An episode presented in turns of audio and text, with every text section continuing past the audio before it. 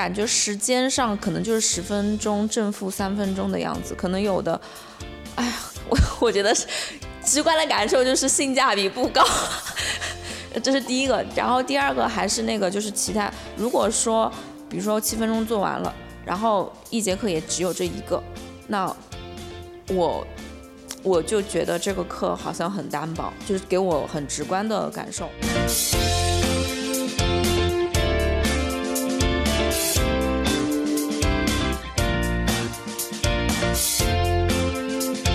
比如说小程序出来了，哎，我看了今天这个东西啊，理解了，今天练了，明天练了，后天练了。但是就对于我来讲，如果是说短期一个月或者是两个月这个时间节点，我想着就是说去突破一点自己的一些呃比较薄弱的一个环节的话，但是我不知道这个周期走到哪儿了。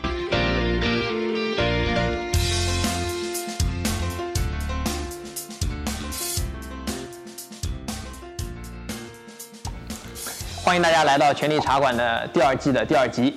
然后上一期的时候呢，我们聊到很多这个关于突破瓶颈的问题。然后呢，这个很多人这个我们也问了我们怎么样去通过一个阶段性的周期，或者说跟一个训练计划去这个突破这个瓶颈。然后随着我们的这个 Project One 的这个小程序也进行了一个升级啊，来到二点零版本了。那很多人不会用了。这一期呢，我们请到两位这个。呃，平常一直在跟这个呃 P1 的训练计划的这个同学、好朋友，来聊一聊他们的经验，然后他们的一些问题呢，也可以作为这个，也可以回答很多人心中的这个疑惑。然后今天请他们来聊一聊这个。首先从我们右边开始啊，这很夸张了，这位选手啊，这边呢两位其实训练的年限都不是非常久。先说一下你们两个各练了多久？呃，不对先介绍一下自己嘛，就直接说啊，先吹。呃。一年多一点吧，一年多一点。我们现在身份现在稍稍微神秘一点，然后你呢？断断续续加起来两年，两年多一点啊，两年不到。嗯。然后呢，我右边这个其实只练了一年多，但是他以前的这个背景很夸张啊，以前是职业的这个游泳运动员。我一直以为自己是一个比较牛逼的游泳运动员啊，然后拔剑将了，对吧？这个哎，走在外面我基本上看不到对手。但是没有想到自己馆里面呢，就是排老二，哎，这个就非常的这个伤自尊了，啊，他这个呢，就是他跟我说，这个健将这个太慢了，啊，平常训练水平，啊，做主啊，然后呢，他这个等会儿让他自己说一下，他自从练了这个 CrossFit 以后呢，从我看了他第一次接触到现在，真的时间很短，但是他的这种节奏和这种。怎么说呢？对于运动的理解跟别人确实有点不一样。今天大家好好听听他怎么说啊，也许对你的这个训练很有帮助。然后呢，另外这边这一位确实没有到两年。然后我在我们俩，我已经教他私教已经教了有快八十节课了吧，七十多节。然后从我一开始知道他的时候，然后带他训练的时候，他没有一个脚触杆。我那天看了一下，昨天晚上专门翻了一下。脚触杆、引体，所有的体操动作为零。然后这个当时是深蹲一百五十五，硬拉一百七十五，然后严格实力推好像是六十五磅。然后这个就是这么一个水平。现在这个翻站就已经一百五十五了，随便做主。然后这个拉两百二十五，对吧？这个所有的东西，就所有力量的东西呢，大概涨了五十磅。啊，然后呢，现在所有的体操动作都除了倒立走，基本上都有了。还有。还有什么双立臂也上去了？那个太哇，那个丑的上去的不算不算上去。这个我们的要求比较高啊，他可能就是上去了还不能算上去，嗯，是吧？要好很好，连连起来才能算上去啊。反正都有了。然后呢，他的这个经历其实是很多人这个梦寐以求的一个历程，就是通过很短的时间把所有的东西从一个从零然后到一，然后从一到十。啊，然后今天也可以听听他怎么说。那我们这个今天他们两个其实都是带着这个问题来的。我们先看一下他们俩的这个个人的经历，两个人先做下自我介绍啊。W 这边，哎，这个你今天到底用什么艺名？你跟我们说一下。就用 W 吧。就用 W 啊。王健，他这个前段时间例行个人体能赛啊，才拿了第一名。莫名其妙自己偷偷跑过去就直接拿冠军了，练一练练。哎，然后我们就朋友圈刷到了，说哎这兄弟认识啊，啊，这边就上去了啊。好，你先说一下自己的这个背景，还有这个呃自我介绍一下。大家好，大家好，我是呃 W，然后前业余啊，耶业余游泳运动员。你说一下你最高名次是什么？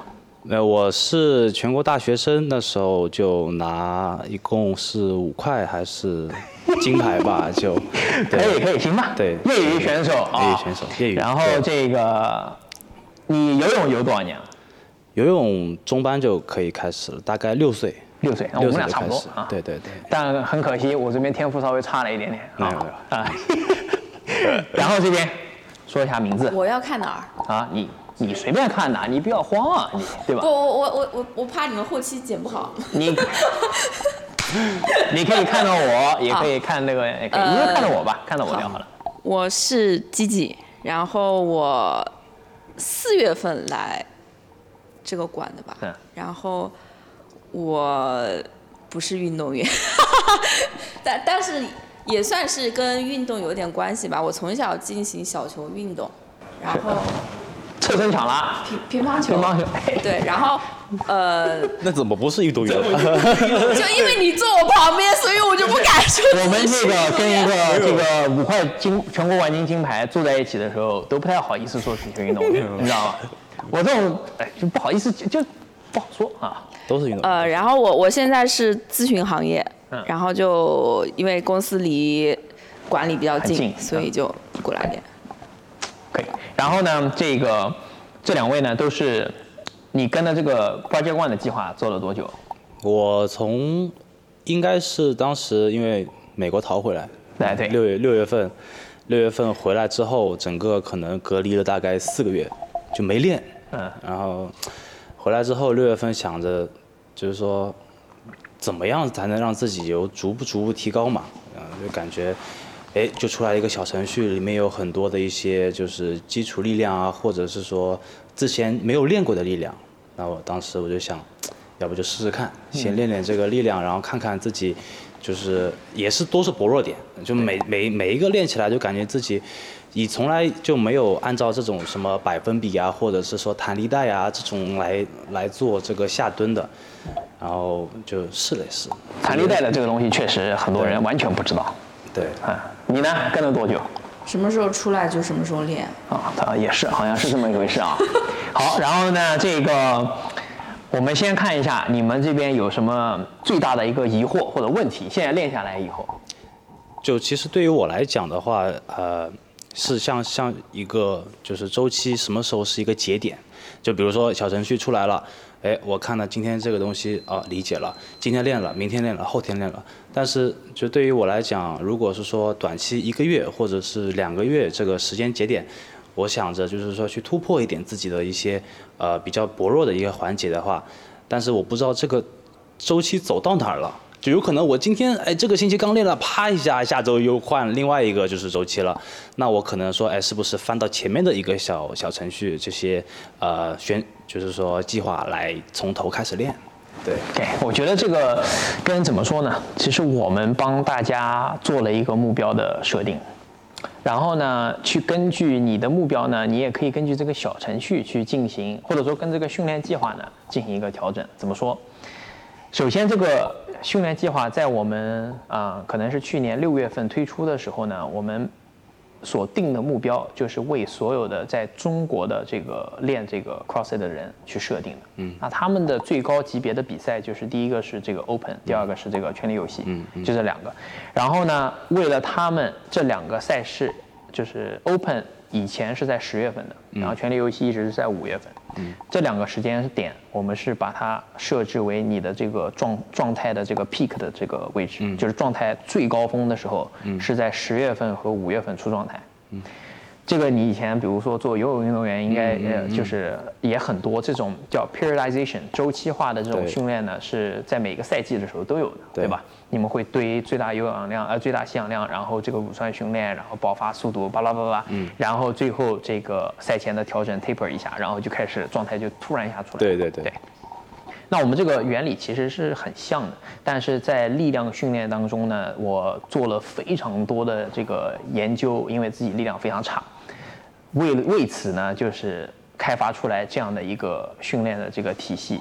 就是我们可能大部分的人所缺的就是这个力量。嗯，然后在 Open 啊，或者说在这样的比赛当中呢，就是我们比较薄弱的一个点，就是这个第一个是极限力量比较差，极限力量差了以后呢，就决定了你的这个所有的百分比都会比别人缓起来，对，嗯，缓缓不过来，嗯会更差一点。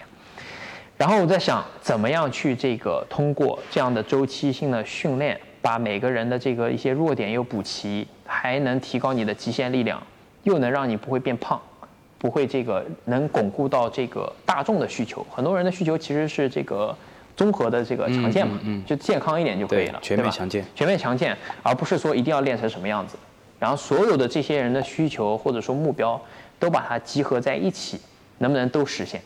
然后所以才开发出来这一套系统。嗯，就是现在的呃周期就是进行了一些调整，因为呢去年的时候这个呃 Open 在十月，今年我们可能又要调整到二月十八号了，就是二零二一的二月十八号是这个二零二一赛季的 Open。嗯，那这一个时间节点就是二月份底到三月份的时候，这五周是你我需要让所有人练这个计划的人去 pick 的，嗯。就是你必须要状态调到最好，嗯，然后权力游戏又是在五月份，所以说五月份又是一个 pick、那嗯这两个之间连接的非常的近，嗯，我们可能会更加注重一点大家在 open 的时候的表现的更好，然后让你调整了以后，你可以维持，然后再进行第二次的高峰。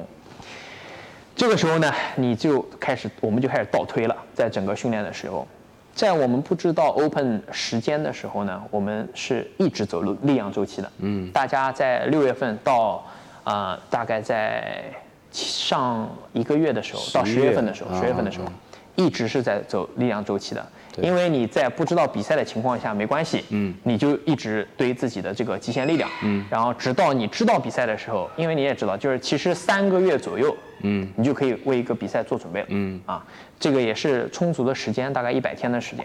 那这个一百天的时间呢，我们要做什么？从我们的这个啊、大概十一月，就是上个月的时候，我们就开始调整这个呃我们的训练计划了。小程序的就你可以看得到，就是真正的呃原来用的我们的力量周期呢就停掉了，而变成很多体操力量或者说是复合型的。嗯。然后在这个时候呢，就提前三个月是一个非常重要的时间点。这个时候你要第一个体脂还有各方面的这个状态要开始调整了。嗯。你要第一个体重要降下来。这个时候你就要想象怎么样去为一个目标冲击了。嗯嗯那这个时候我们要把量堆上去，什么意思？就是你的所有的体操的这个最大的这个极限，然后你的这个速度，我们所说的速度呢，这个时候是不再是这个极限速度，而是平均速度。啊，你的平均速度代表了什么呢？就是在你这个训练当中，一个 MRAP 或者说十分钟、七分钟、十五分钟或者二十分钟，不管什么样的时间长短，你能在这个过程当中的平均整体移动的速度配速、整体配速越来越高，越来越高，越来越高。那这个在前段时间其实是练得非常少的，啊，然后这段时间练了这个平均速度以后呢，提高了，嗯，哎，你这个乳酸代谢能力啊和各种代谢能力都变得很高了以后，好，那最后我们在赛前做一些微调，一些技术性的或者说是专项的，比如说一些啊、我们知道的 Open 里面会出的这几十个动作里面，嗯，我们会主攻这些，嗯而不是在做一些非常宽泛的 GPP，就是呃叫 General Physical Preparedness，综合体能啊，就是不再做综合体能的东西少一点，而是专项在这几十个对几十个动作当中，因为这个动作历史都有数据，体操就那么多动作，然后呃杠铃就这么多动作，哑铃就这么多动作，它每年会出一到两个新的，然后包括复习以前的一些测试项目，比如说今年的五个项目里面，嗯啊二十一点一二三四五，它总有一项是以前的那一项让你来复测的，嗯嗯这是必须有的，嗯，这也是他们的一个我觉得很好的一个传统，让你看到你和之前有多大的这个变化。嗯，那对于你们来说，可能有的是第一次参加这个比赛，或者说还没有准备好参加比赛，对吧？那没有关系，那这个就是一个很好的起点，在你后面的时候，你往前看的时候能看得到。嗯哎，那这样的时候的一个准备周期三个月，我们把速度提上来了以后，然后进行一个微调，最后我们在还有十几天的时候，把训练量完全降下来，去进行调整，然后等到这个时候再爆发出来。哎，对，所以说我们的周期基本上都是这样排的。当你比赛结束以后呢，会有一到两个月的时间，就是练一些非常轻松的东西，让你的这个身体进行恢复。因为比赛的时候就是很这个会对身体会造成可能会多多少少有一些负担的。那在之后呢，明年的时候又会继续走一个很长的力量周期。那这个时候就是再次让你为你准备下面一个波状型成长。你说五月份那个？哎，比如说五月份的时候，我们可能就五月份和三月份之间只隔了一个多月，我们可能就做一个战术的小调整，然后就让你再 PK。嗯。然后呢，这个时候五月份结束以后，我们又会进行一个漫长的力量周期。对。那这个力量周期里面呢，又会有很多小的力量周期。什么意思？这就是我们所说的，就是上一次所说的波状周期。嗯。波状周期其实就是讲在力量训练当中有的，而不是现在我们这个里面走的。波状周期，这个时候基本没有，基本没有。波状周期是一个以前这个呃力量训练里面非常这个有名的一个训练方法。那我们在真正运用的时候呢，Project One 它用的是三个星期的一个上升加一个星期的一个恢复，然后这样每个月呢它就是一个小周期。嗯。然后你不断的，比如说我有六个月，就是六个这样的波动周期。对，这样的话呢比较干净一点。嗯。啊，然后大家也比较清楚，每个月的最后一个星期就是调整。明白。啊，它吸收前面三个这个星期的一个训练量。那具体在百分比上呢，你可以看得到，我们的这个规划是非常清楚的。周一、周二是 max effort。max effort 什么意思呢？就是最大极限的这个力量。嗯。我们就练百分之九十以上的这个重量。百分之九十以上的重量的时候，要求大家就是速度要快。嗯。叫 never move heavy things slow，嗯不要移动一个大重量，这个很慢，对，因为你没办法这个举起来的。很多时候失败都是在顶峰失败，或者说很多时候都是因为太慢了失败，对吧？你的 bar speed，你的杠杠铃的速度越来越慢，爆发力啊啊就出不来了。嗯那这个时候呢，我们的训练量是很小的，在星期一、星期二的时候不会让你做太多的这个复合的训练，嗯，就是负荷不会太大，反而是总体控制在就在十二个 lift 以下。有的时候百分之九十五以上就三到五个就没了，就今天就举这么多结束。明白。它只是对一个神经的刺激的一个调整，然后更多的时间我们做一些这个功能性的肌肥大，让你这个你的弱点变得越来越强，嗯，去辅助它。好，然后呢，我们在每个星期里面的周五、周六的时候，我们做的是一个叫 dynamic effort 动态的这个训练方法。这个时候呢，就是你所说前面提到的，为什么我们在 Project One 里面在力量训练的时候会用弹力带？嗯。弹力带的目标就是还是一样的，让你的 bar speed slow down，就是你的这个我的杠铃的速度会被你减慢，你的神经适应就是我要让它更快。嗯嗯。当你把这弹力带拿掉的时候，你会觉得这个飞起来了。嗯嗯。对不对？对。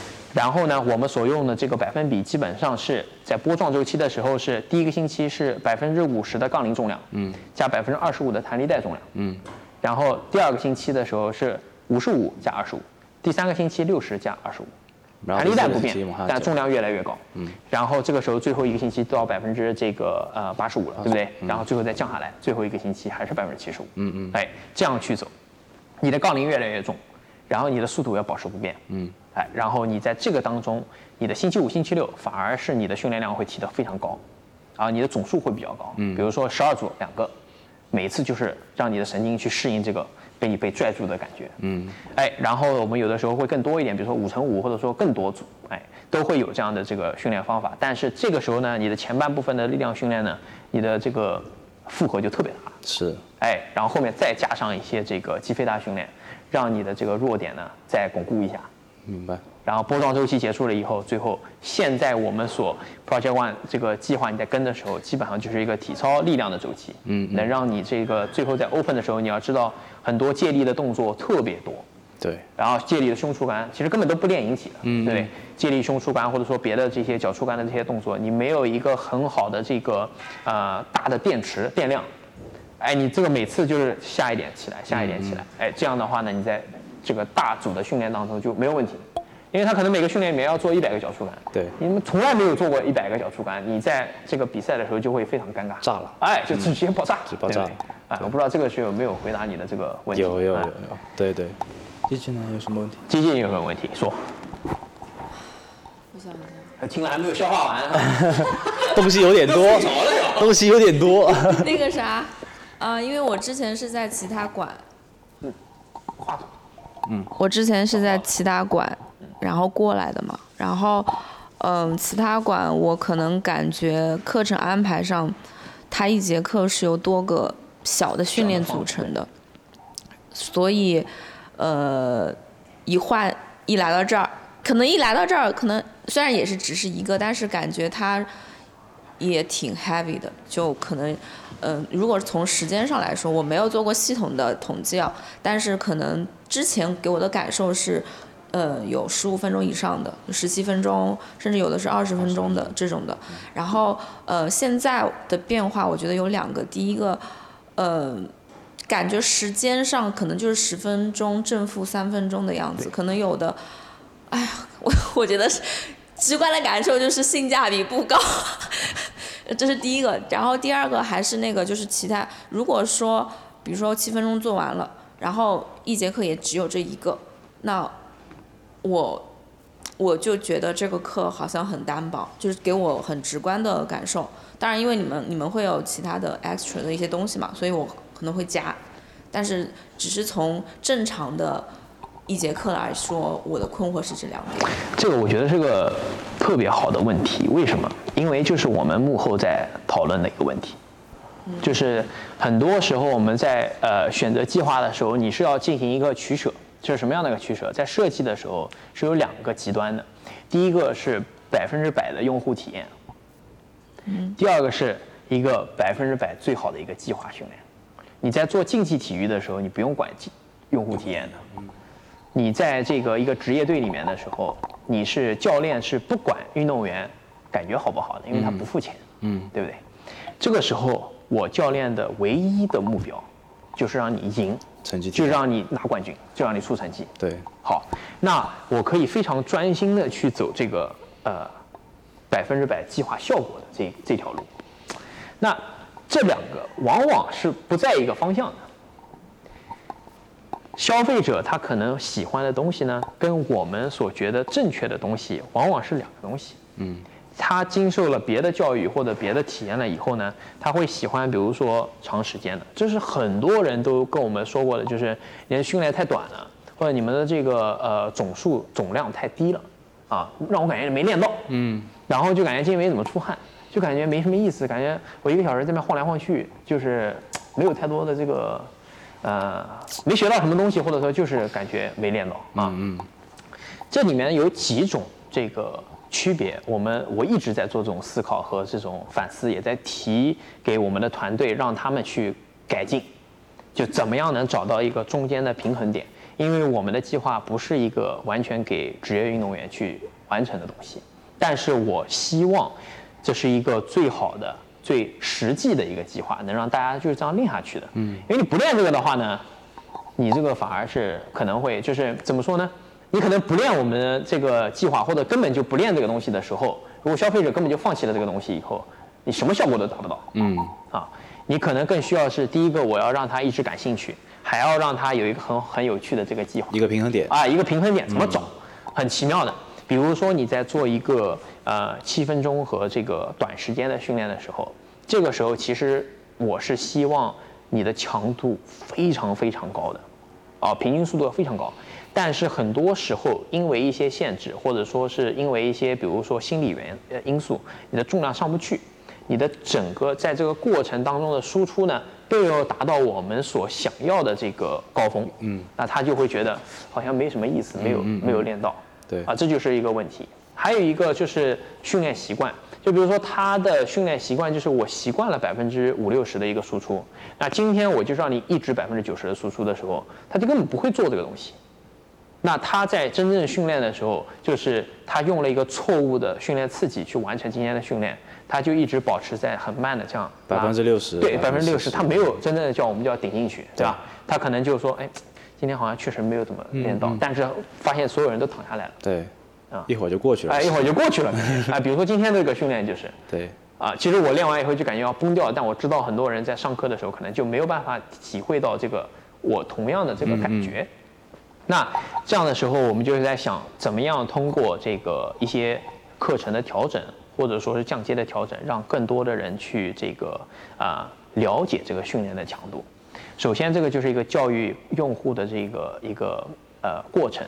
我觉得啊，就我们个人认为，这种短时间的训练，或者说是啊间歇性的训练，可能会比一个长时间训练给你的效果更好一些。